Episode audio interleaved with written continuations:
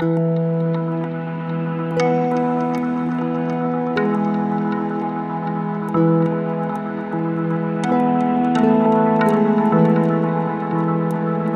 there. This is Mike, and you're listening to Feeling Twisty. I'm really glad you're here. When I was a kid, back in the 70s, there was one grocery store in our city that was much more than a grocery store. Uh, they're commonplace now, but back then I'd never seen one. It was the biggest store I'd ever been to.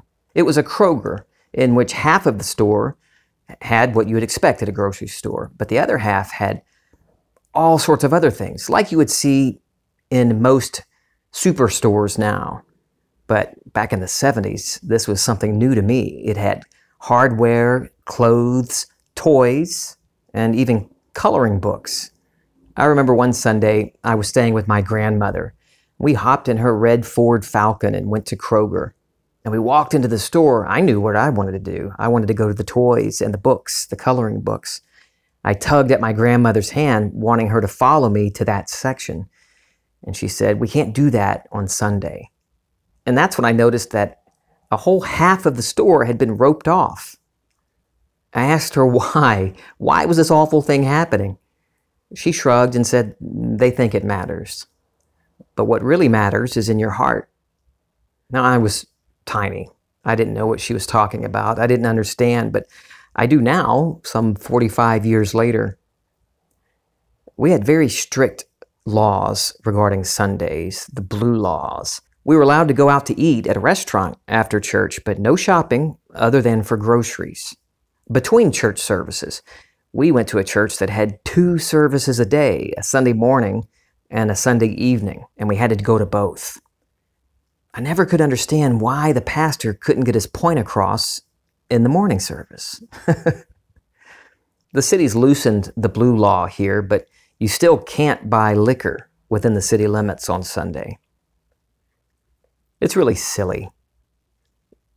And even though there have been some legal challenges to it, that there's still some need to specify a day of rests to assure some workers can at least get a day off. But for the most part, it goes back to very strict religious doctrine to keep or honor the Sabbath, which became Sundays for most Christian denominations. But to say buying a bottle of gin breaks some religious code, but it's perfectly fine to buy beer and wine, is just plain absurd. there is no day holier or more special than any other. Every day is the Lord's day because the Lord is within you. The Lord is you. Paul even tells us in the New Testament to stop observing days in Galatians 4:10. But now that you know God, or rather, are known by God, how is it that you are turning back to those weak and worthless principles? Do you wish to be enslaved by them all over again? You're observing special days and months and seasons and years. Oh my. I love the way Neville teaches what the Sabbath is. When God, I am, created for six days, he rested. This is an imaginal creative act. It's what we do all the time. We create the state of our wish fulfilled, move into it in imagination, and then we rest in it. We stop working toward it. We let it be, knowing that it must come. He says that the Sabbath, the period after the imaginal act, is still part of the act of creation. You're not done until you enter the Sabbath. The Sabbath must be kept to express the state desired. The resurrection of Jesus happened on the eighth day, the first day of the next week. Our desire's fulfillment is expressed on the eighth day. The resurrection of the new state comes after the Sabbath. This isn't a day, a specific day, or a, time frame. It's the feeling of knowing that it's done living in the end. I'm no longer trying to figure out how to achieve it because I have it or I am it already. Sabbath or Shabbat means to stop, to cease. So when I have a desire and play with it in imagination, how wonderful it would be were it true now. I don't force a scene, those naturally come up in those moments. Try thinking of anyone your mother, your siblings, your boss, and don't images of them pop up or the sound of their voice. So when I'm entertaining a desire, oh, wouldn't it be wonderful if it were true now? How would I feel if it were true now? And images just come up automatically. If I'm imagining for someone, their face or voice naturally comes up. And, and in that moment, they automatically respond in kind to what I'm imagining. I hear them celebrating or congratulating. I see their smile.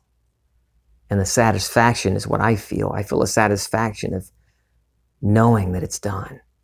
It just takes a moment. In the lecture, Keep the Sabbath, Neville shares a dream someone described to him in a letter. Now, the dream that this woman described to Neville has three parts. I'm just going to tell you about the second and third parts. It's a wonderful lecture.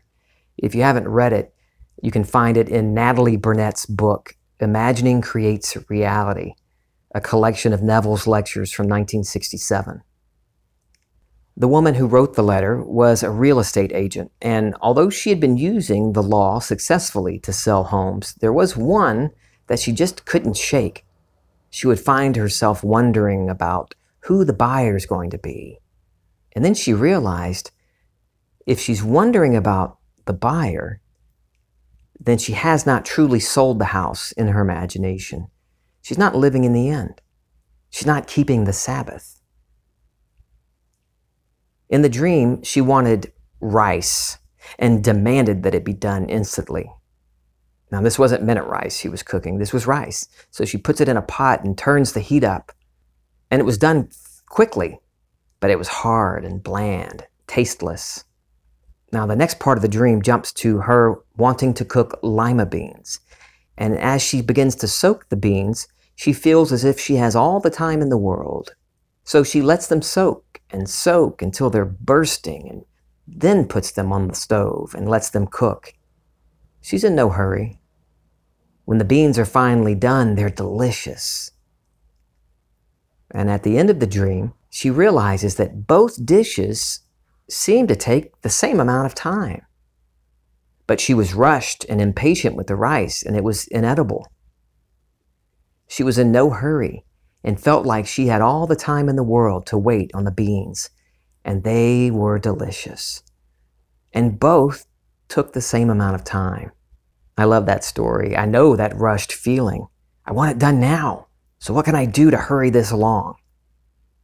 I'm certainly not perfect in keeping the Sabbath with all of my desires. I gave you an example in my last episode. I think it was my last episode. I told you about how I reacted to my insurance adjuster's email and then followed up that reaction with a couple of strongly worded emails of my own. and I had thoughts about what do I need to do to get this guy to listen to me and to pay me? Well, if I were keeping the Sabbath, resting in the knowledge that our house is rebuilt and perfect, it's beautiful, would I be bothering with this adjuster at all? Would I be arguing or would I be threatening him or implying threats? no. There were a couple of times when I, over the past several months when I've walked into our house that is still gutted down to the studs and wondered, when is this going to be done? Hell, when's the work going to start? And why is my roof still leaking? and then I catch myself. I recognize the doubt and I refuse to give life to it. Hey, it's okay to have doubts pop up. As long as we have these minds and bodies, this human experience, there's always going to be doubts and thoughts of fear and what ifs. They come from the state we're dwelling in. They're nothing to be afraid of. Our monkey mind loves to jump from here to there bringing up failures of the past and all the ways those failures can repeat themselves in my future. I am not this monkey mind. Now, we don't have a separate mind. That's just a concept. That, that idea of monkey mind comes from Buddhism. This unsettled, wishy washy mind that's ready to leap on all the doubts and fears and take us down these dark paths. it parades all the ways my life can go wrong right in front of me. Hey, think about this. What about that? Remember what you did there. Having doubts pop up doesn't mean I'm not keeping the Sabbath. It's when I choose to identify with them and give reality to them that I need to check on my state. Talking about monkeys or monkey minds, this reminds me of an encounter I had with a monkey. This was years ago when I was a reporter for our local Fox affiliate. I was covering our city's annual Pirate Festival. Now, it wasn't called that back then, it was called Contraband Days. Anyway, at this particular festival, there was an animal show. And the, the man in charge, the trainer, had a couple of monkeys. One of the monkeys was the monkey that played Ross's pet on the show Friends. And I thought, what a great photo op. And I could record a promo for the station while I'm at it. So the trainer puts this monkey on my shoulder. And we take a couple of pictures and a quick little video. Well, I had no idea that while I was smiling for the camera, this monkey was crapping down my back. Monkey poo white monkey poo all the way down my solid black shirt. and I had a couple of more hours to cover that festival, walking around with monkey poo on me. we had the photo framed, though, the, the good side, and it remained on our wall at our house until the hurricanes last year. When I choose to identify with the doubts and impatience of this monkey mind, well, it'll end up like that monkey on my shoulder at the festival. Don't freak out when you notice you're having thoughts contrary to the fulfillment of your desire. One surefire way for me to notice and remind myself that I'm not my thoughts and feelings is to ask myself a simple question. And I've been doing this for a good while and it never fails. It never fails. Am I this thought or feeling? Or am I the one imagining it? Or am I the one aware of it? Try it. I know if you've never tried that, it may sound, well, that, you know, that's too simple. How's that going to help? Listen, you are an infinite, limitless being beyond any limits of states of consciousness, beyond what you thought of as yourself, beyond this life that you call yours. And by putting your attention on imagination, awareness, God, your true self responds. You're putting your attention to it, on it, by asking that question Am I this thought?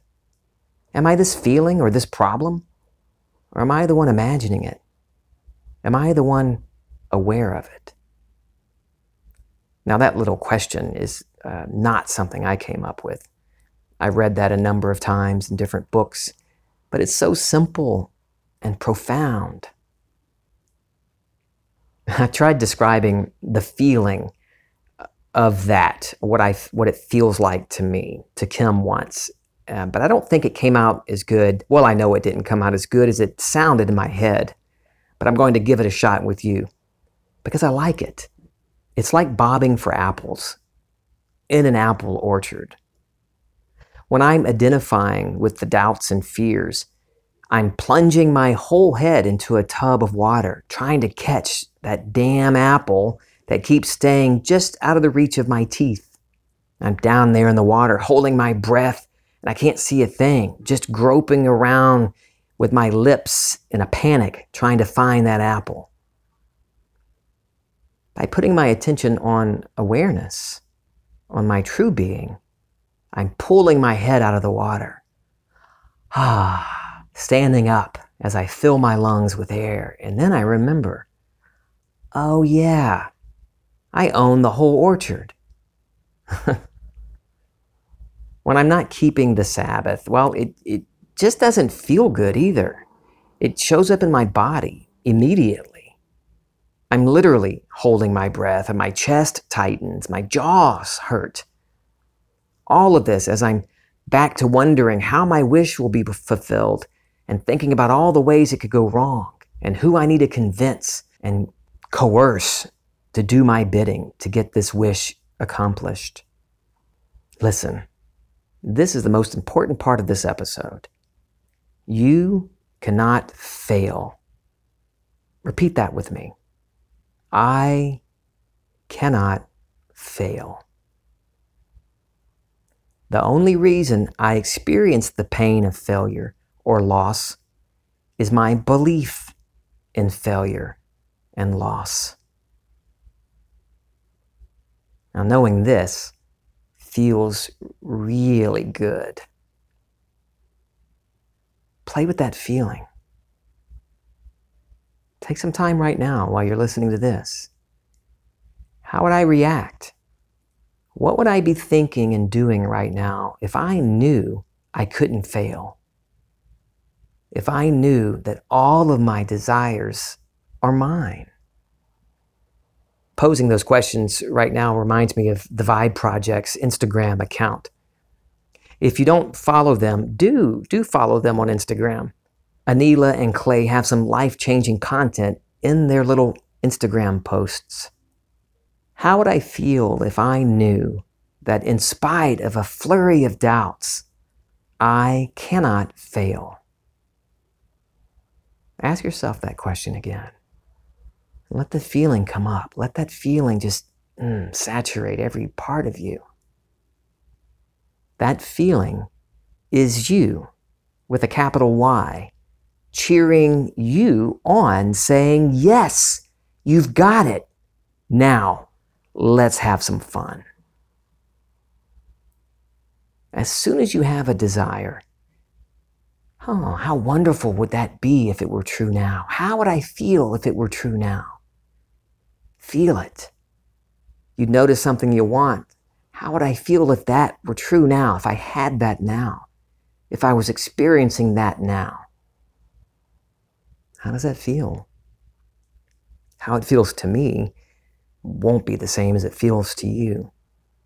So just notice how that feels. Being that, having that now.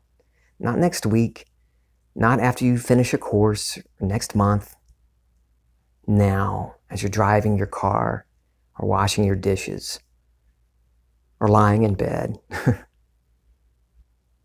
how does that feel? Now, you've done it. Accept that as your reality. Accept that it's done. Because in this moment, in this little creative act, everything has just changed for you. The course of your life has been altered. Go have some fun today. You don't need to sit down and look for one more Neville lecture or one more YouTube video from your favorite coach or even one more episode of Feeling Twisty. Go on about your day enjoying the life you have, the life you've given yourself, because it just changed with that imaginal act. But, Mike, everything looks the same. Keep the Sabbath. Live in the end. And that's just living from this new perspective.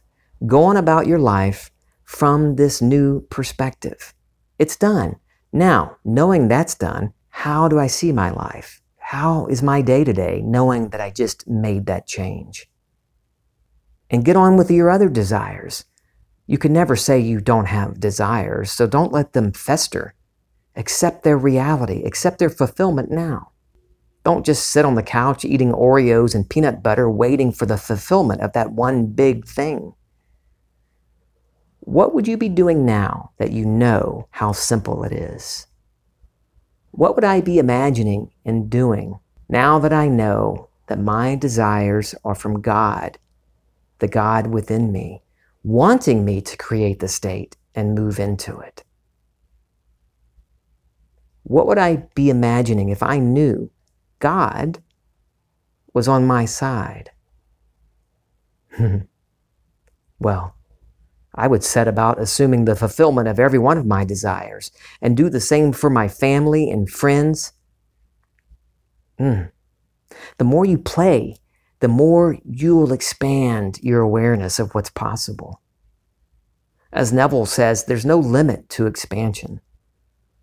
I know how easy it is and how safe it feels to just wait. Oh, I'm going to wait. I'll get on manifesting my other desires once this big one is fulfilled. Well, you're not keeping the Sabbath. You're not behaving in any way like it's fulfilled. So, how can it ever come about in your life if you refuse to see the power that you really are and the love that you really are? Know that it's done and get going. What else? When you order something from Amazon, you sit at home waiting for the delivery truck, refusing to live your life until that package arrives? Well, of course not. So, why do that with the imagination?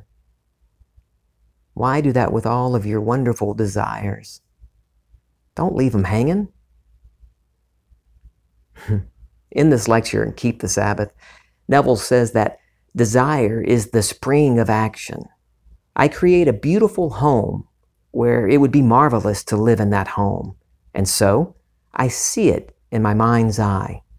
But I have no money, and I have no means of building it, but I can see it clearly in my mind's eye. Wouldn't it be wonderful if it were true? Now, keep the Sabbath and don't concern yourself with money. It doesn't matter what it takes or how it comes about. Just keep the Sabbath relative to it. It will come to pass. One more quote from that lecture.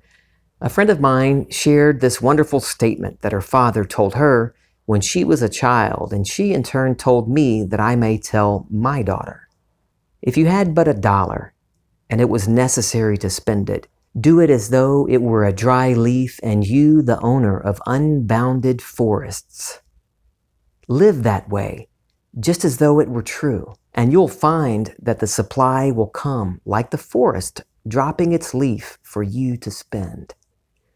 So holding on to it is lack of confidence in the abundance of God and His ability to constantly produce.